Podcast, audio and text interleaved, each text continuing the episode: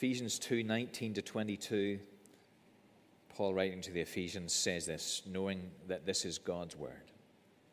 Consequently, you are no longer foreigners and aliens, but fellow citizens with God's people and members of God's household, built on the foundation of the apostles and prophets, with Christ Jesus himself as the chief cornerstone. In him, the whole building is joined together and rises to become a holy temple in the Lord. And in him, you too are being built together to become a dwelling in which God lives by his Spirit. Amen. We trust that God will bless his word. Well, this evening, if you keep your Bibles open with me to Ephesians chapter 2, that will be really helpful for us as we will look at these verses in just a few moments. And as we start our series called Foundations, what we believe, we're thinking about the church tonight. And I thought it would be helpful to throw up some resources on the screen. There are three books that will appear. If you want to read more about church and what church is like, here are three really helpful uh, short books that you will find really engaging uh, and will go into much greater depth than we're able to go into tonight. So, Why Bother with Church? Love Your Church and the church and introduction. There are three helpful resources for us. Now, as we start to think about the church tonight, here's a quote from R.C. Sproul. It's a harsh quote, it's a quote that will hit us right on the nose.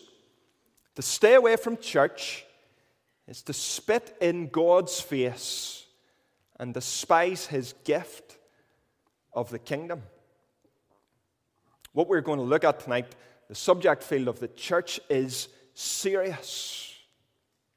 And this quote sets the tone for us. So here it is you roll out of bed, and through a slim crack in your eyelid, you gaze at the alarm clock and it reads 9 a.m. 9 a.m., you think to yourself, your heart shudders. I'm going to be late for work. And both your eyes spring into action. They're both open intensely wide. You're ready to burst into a frenzy of getting yourself ready. You have one fist clenched on the duvet, ready to fling it halfway across the room. And then, just as you're about to do that, suddenly remember it's Sunday. It's Sunday. Happy days. It's Sunday. And you think, well, sure, I'll just take an extra half an hour. And you put your head back on the pillow, and as it folds in around the pillow, you think to yourself, you reason in your mind, it's been a long week. I've worked really hard. I deserve, I really deserve an easy morning. Sure, I'll just give church a miss this week. And with the decision made, and happy with your decision, you descend back into sleep. That happens for us, doesn't it? Can't happen for Nigel or myself. We kind of have to turn up week after week, but it used to happen. It's, it's something that we're tempted with, right? And here's the problem with that. In that, in that situation, that scenario, what happens is that instead of going to meet with the church family, gathering for worship on a Sunday, we think to ourselves, I'll only go when it's convenient to me. I'll only go when it's convenient. I'll only go whenever I feel like it. It's a nice day. Why don't we go for a walk instead? Well, the big game's on today. Sure, it's only one Sunday. We'll, we'll miss church for that. I'm tired. I'm busy. I'm not feeling great. It doesn't suit the children. I'm annoyed. Any excuse possible. And so here's my question for you What could be sweeter?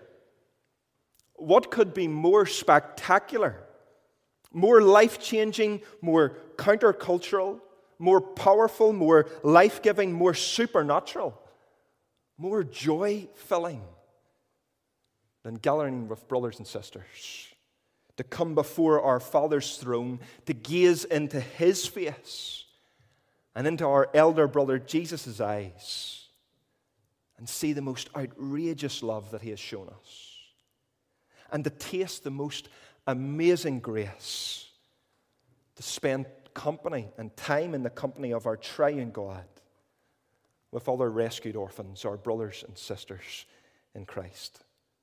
This is what happens as we meet together as the church. A truly majestic experience. Now, you tell me that you'd rather have an extra hour in bed than experience that or that you'd rather watch the sports game, or that you'd rather go and do whatever the reason is. And I'll tell you that you are crazy to miss this. And so, we want, what we want to understand is that as we gather into this place, people who belong here, this should be the very high point of our week, the very height of all that we have to do in the week. Our highest priority should to be here, to be in the room, to come and meet with our Father, to speak to Him, to listen to Him, the one triune and living God. So these words will appear on the screen for us. What Hebrews tells us. We're told in Hebrews chapter 10 and in verse 24 let us consider how to stir up one another to love and good works, not neglecting to meet together, as is the habit of some, but encouraging one another, and all the more as you see the day drawing near. And precisely because of this passage, because of this command, it is one of our foundational beliefs here, one of our core convictions as a church, as the elders in this church, that you need to be here, that you need to belong here, that you need to be known here. And not because it's good for our ego or for the statistics of this church, but because the Lord has told us that this is vital.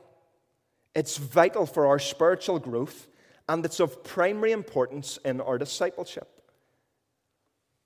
Now, the only proviso is unless you can't be here because of health reasons, physically unable to make it here. That's the only excuse.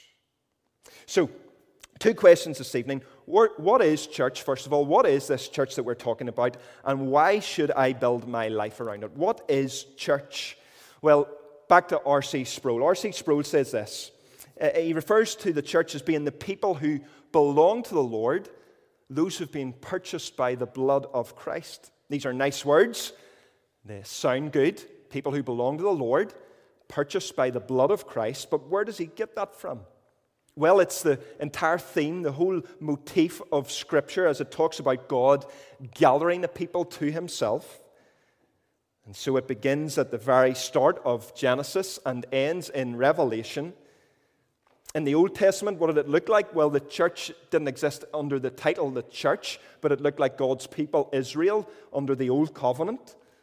And then in the New Covenant, what does God do? He inaugurates the church. We thought a little bit about that this morning with Nigel.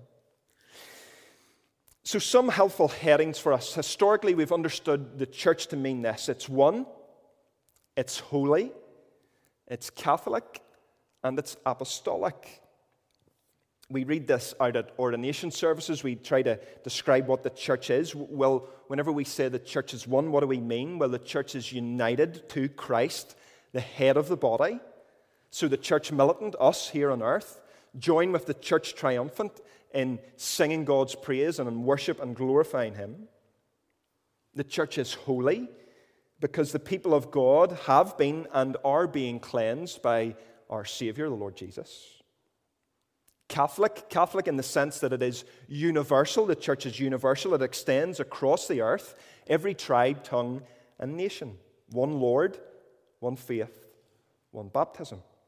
And apostolic because it's based upon the teaching of the apostles as found in Scripture. So perhaps tonight, as we start to scratch the surface a little bit on what the church is, you're, you're hopefully seeing that it's much more significant and has greater meaning than perhaps we have realized. And in the Bible, here are some of the ways that the church is referred to. It means to be part of the church means to be part of the body of Christ, a citizen of God's kingdom, brought into the family of God, being set apart as the people of God being part of the elect of God. And then this wonderful image of being the bride of Christ. All different images that the Bible uses and employs to help us understand what the church is. And so, with that said, look with me then to Ephesians chapter 2. And in Ephesians chapter 2 and in verses 19 through to 22 that Nigel read for us, we're going to draw out some of the things that we see. And the first is this to be part of the church means that we are citizens of heaven. Look at verse 19. In, in the ESV, it reads that you're no longer strangers and aliens, but you're fellow citizens. And in the culture here that Paul's writing to and immersed in, to be a citizen really is an incredible experience. It comes with rights and privileges, but also responsibilities to Rome. So you have rights and privileges, but also responsibilities. And to be taken out of slavery here, being taken out of this uh, uh, strange place, this wilderness, this nothingness, out of alienation, and being brought into citizenship with its rights and responsibilities was incredible. And so, what Paul is trying to say to us and say to this church in Ephesus is that being part of the church means that we have incredible rights. We get to come before our God in prayer. That's, being, that's one of them. But as citizens of this kingdom, we also have responsibilities. The Lord makes it clear to us in Scripture. Therefore, our citizenship should change how we live. We're a different people no longer of the world, but taken out of the world, set apart. The Greek word for church actually means those who are called out, out of, brought out of something, called out, a different people, a unique people. And so, just like being a citizen of some countries carries wonderful benefits, so too the kingdom of God carries benefits that we should appeal to other people to say, Come and be part of this have your citizenship in this kingdom. So we're a citizen. But then look at verse 19 and look at the and of verse 19. So then you're no longer strangers and aliens, but you are fellow citizens with the saints and members of the household of God. Here we see the second thing that we are is we are part of the church. That means that we are sons and daughters of God. Verse 19, members of his household. And so to be part of the church means that we are adopted into the very family of God, united to Christ, we're in Him. And so we have a new identity as citizens, but also a new identity as sons and daughters. And so being part of the church means being part of a family. And this is our family's house, the meeting house where our family gathers. This is our home for those who belong here. It's the room that we use to gather together, a place where we talk together, a place where we should laugh and cry together, a place where we get to sing and pray together, eat, and hear God speak to us. This is our house, a place where the family of God meet. And so, what is the culture of our home? Of our church family. That's something that we're going to think about a little bit later on in this series. But the culture should be one of love and forgiveness, of warmth and hospitality. But then again, being part of a family brings responsibilities, doesn't it? You can't claim to be part of a family if you're never there. If you miss all the family gatherings and events, you won't know what has happened. If you don't spend time talking to your family, you'll be out of the loop. If you only throw your head round the door twice a year, briefly, and you throw in a, an envelope with a, a £20 note in it at Christmas, th- then what are you communicating to your family? You're communicating to your family by your actions that they are not important to you. And as a result, your family will assume two things. One, you don't care about them. And two, that you don't like them. Well, being a Christian means that you're part of a gathered church family, and being part of this family brings responsibilities. So, without attending in this place, without coming here week after week, how can you be known? And if you're not known, you cannot be encouraged. And if you're not encouraged, you will not endure. See, we gather in order to encourage, and in, through encouragement, we do it so that we will endure. See how these things are connected? If you're not in the room, if you're not present, then these things start to fall down. Your presence here encourages everyone, but your absence discourages everyone. And a word for those who think online is equivalent to being in the room, it, it really isn't. One commentator puts it like this When we think of corporate worship as a family gathering, then tuning in from our living rooms will start to feel as dissatisfying as live streaming family dinner. It would be awful, wouldn't it? And so that's what it's like online.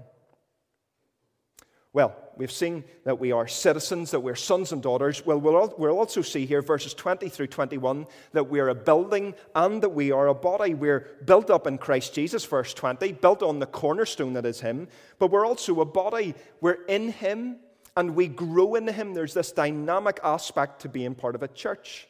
So we're built up and we're joined to Him and to each other. The Apostle Paul here weaves several motifs again together. Part of the body of Christ, growing together like the vine that we hear about in John 15. The temple being destroyed and rebuilt, the living stones that Isaiah talks about, all being pulled together to teach us what? To teach us that the church isn't just like the sports club. The church, it's not just like some other organization. The church is built on what? Not on just mutual interest. The church is built upon who? Christ Himself, Christ the cornerstone. And the foundation that we build it upon, it says here in Ephesians, is built upon the foundation laid by the apostles themselves and then filled by the Holy Spirit.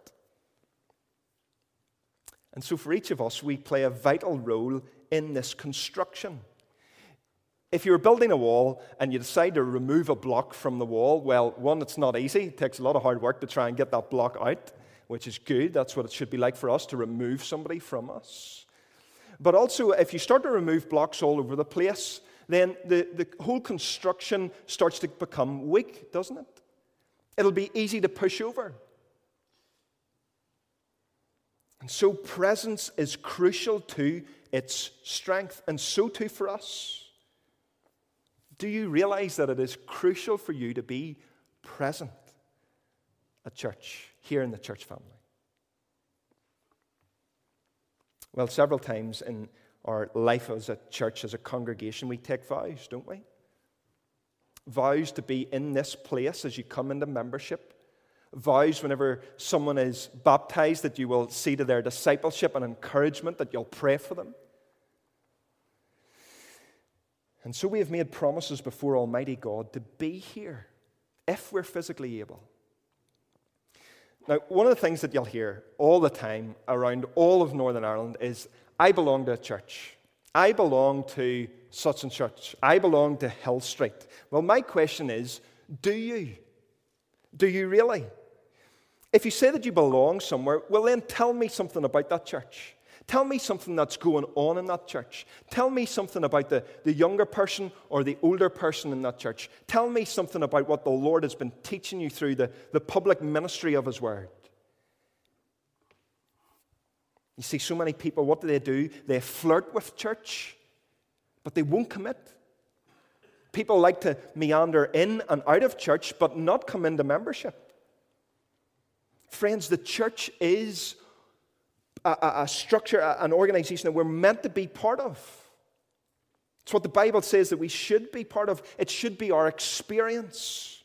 It's going to be our experience for all eternity, right? As we join in praise with our brothers and sisters across the globe in worship of our King.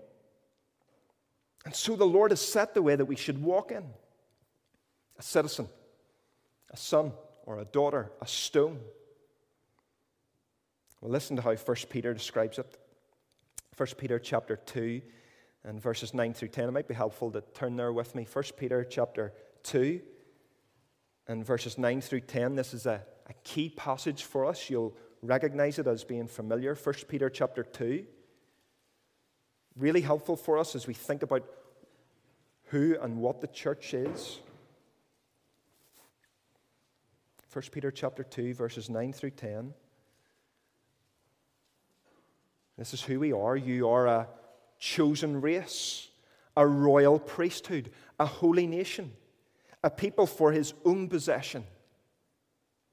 That we may do what? That we, that we may proclaim the excellencies of him who called you out of darkness and into his marvelous light. Once you were not a people, but now you're God's people. Once you'd not received mercy, but now you have received mercy.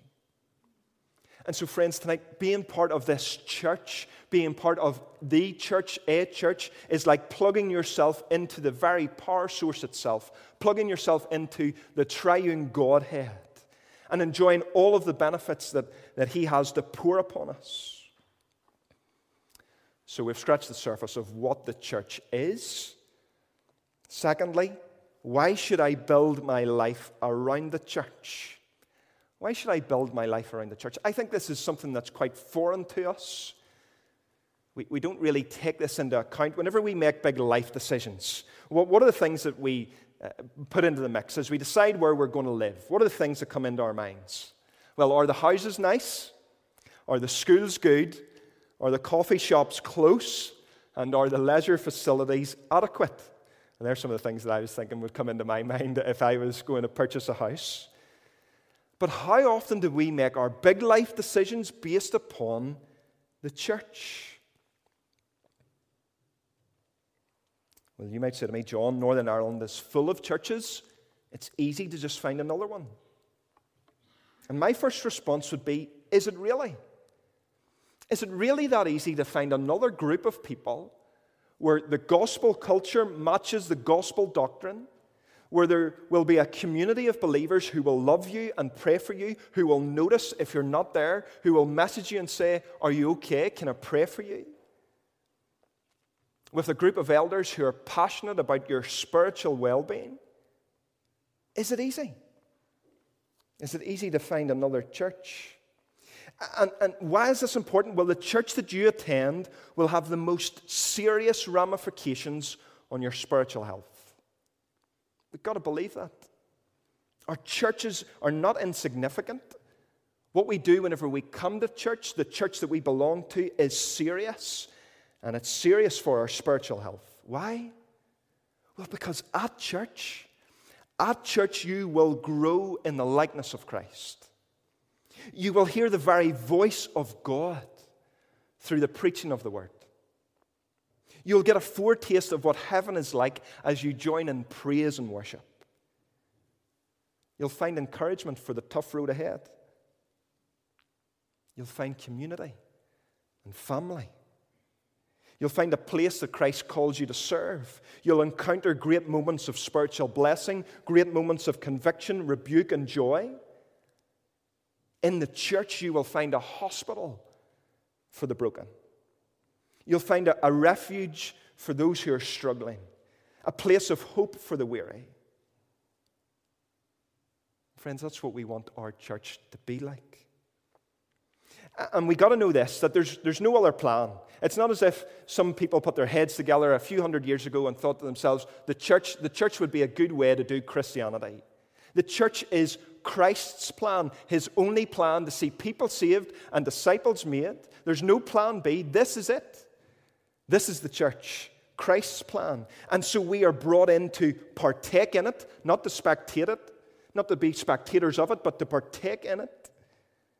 And so we praise and pray and hear the preaching of God's word. We come and we are fed and nourished week after week.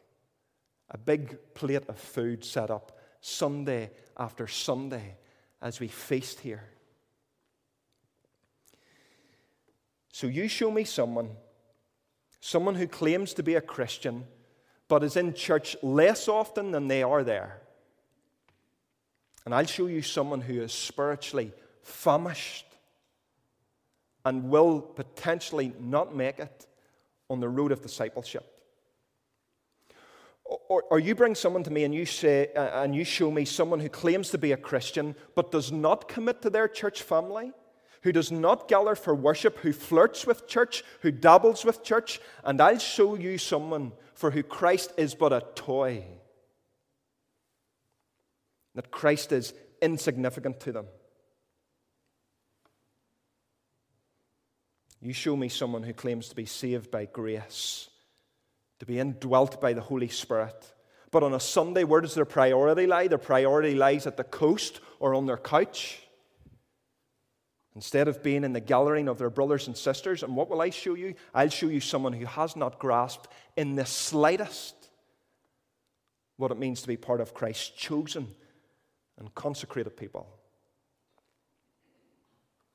But you show me a Christian who turns up week after week, morning and evening, in the room a Christian who prays with and for their church family, a Christian who serves in their church community, a Christian who is consistent week in, week out, year in, year out, whether they feel like it or whether they don't. And I will show you someone who treasures their Savior, who loves Him, who trusts Him, who understands the deep love that He has shown them. I'll show you a Christian who walks closely with their Heavenly Father. And so listen tonight. As we gather at Hill Street week after week, what do we want? We want you to come to love Jesus more and more every week. We want that. That the spiritual temperature in your heart goes up a nick each and every week as you see Christ as being more beautiful this week than he was last week. As you understand the richness of, of what he has done for us this week more than last week. We want you to, to engage with the people and the praise and the preaching, not just in a, in a surface level way, but in a way that changes your heart and your life, that changes everything about you. We want you to forge deep friendships here. We want this place to be a special place for you. Why? Not because of the paint or the carpet or anything else, but because you encounter the Almighty God here. Isn't that what we pray? Lord, fill this place with your presence week after week. And so you see, the church, the church is not to be endured. How, how many people do we know sit in pews up and down our country and endure church? What is that? Is church not to be enjoyed? Are we not meant to come and enjoy the presence of our Heavenly Father? You see, it's not about having the best lights or the, the best speaker or, or, or, whatever else we would like to reach for. It's about the presence of the Holy Spirit working in and through His people, the church family. And so, as we gather here Sunday after Sunday, this is a supernatural experience. Nigel this morning was opening up the book of Acts for us as we start our series. Do you think in the book of Acts, as the as the church exploded into life. Do you think they endured church in Acts? Or do you think they enjoyed church? Do you think they adored being together with their brothers and sisters? Do you think that all throughout their week that they were waiting and anticipating being in the room, hearing uh, uh, God's word being read, praying with one another, breaking bread with each other, singing psalms and hymns and spiritual songs, hearing about what the Savior had done in their life, hearing about new people coming to trust and believe in Christ for the first time, seeing people being baptized and the, the joy that that would bring them, and here's the problem. Here's the problem. And I, I, I don't understand it. I, I don't know why people sit in church, in churches that, that they get nothing out of it week in and week out, thinking to themselves, I'm going to sit here and I'm going to outsit the minister. Outsit the minister. You could be outsitting the minister for 20 or for 30 years and you'll have got nothing. What is that? Christ calls us to come and to worship with his people and to enjoy him, to feast on him, to dwell in his presence. The church, that's where he manifests himself. And then there's people who go to church and they don't even want to meet with God. Why would you go? And then there are ministers who get up and who say all of the right words, but do so with no power no conviction, no joy. The worship is gone. So we need to know tonight that church, church is where, and it'll come up on the screen these words for us church is where the invisible God abides in the visible community of the true church. This is where He is. He's here tonight, moving by the power of His Holy Spirit in our hearts. How do we know this? Well, we know it because on the cross, as Jesus died, what happened? The, the curtain to the entrance of the temple's most holy place was torn in two.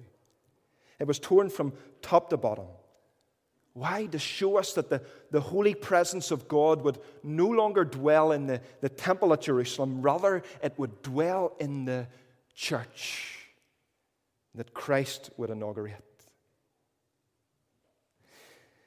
So I trust this evening that you can see that it's, it's important. This is so important for us to build our life around the church. We thought about this a, a few months ago, uh, the old Hebrew phrase to pitch your tent near the tabernacle.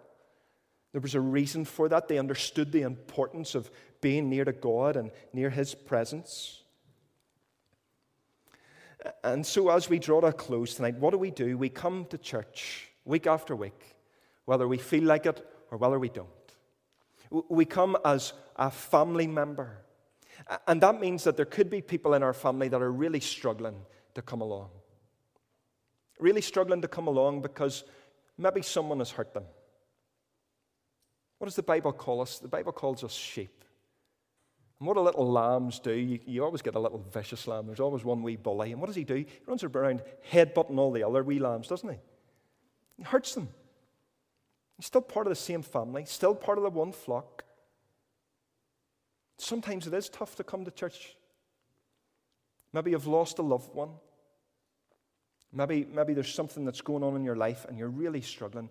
Say to one of your church family, say, Will you just sit beside me? Maybe will you hold my hand this week? Break coronavirus rules and maybe give me a hug. I just need a hug friends, turning in week after week as broken and weary people to be mended by Christ. To come to church even whenever we don't feel like it, because the Holy Spirit will do what? He will woo us to the gospel again. And to come to church to have our hearts recalibrated by God's word. What a blessing the church is, right? What a blessing for us the church is. What a joy to be part of it. And as we go from here tonight, as we go out into battle, what do we not want? We don't want someone to be missing in action. Sure, we don't. We want to go as brothers and sisters this week and next week and every week that lies ahead until Christ comes or until he calls us home together. Not missing in action, but together, shoulder to shoulder. And so tonight, maybe you're here and you've never been part of this church family to understand what it means to be a Christian has been foreign to you, but tonight as you sit here, you, you yearn for it. You, you know that there's been a, a community of people that's far deeper than anything you've ever experienced. And you get a little foretaste of it here as you've, as you've entered this room. And you want it for yourself. Well, what's happening to you tonight? The Father is calling you through the power of the Holy Spirit to come and to surrender yourself and to be a member of the church, to come into His church, to be part of His bride. And so, won't you come? Come and be part of this gathering, part of the brothers and sisters here, part of the church worldwide, universal, brought in as part of God's people. Won't you come to Him tonight? This is the church and praise God for it. Amen. And may God bless his word to our hearts tonight.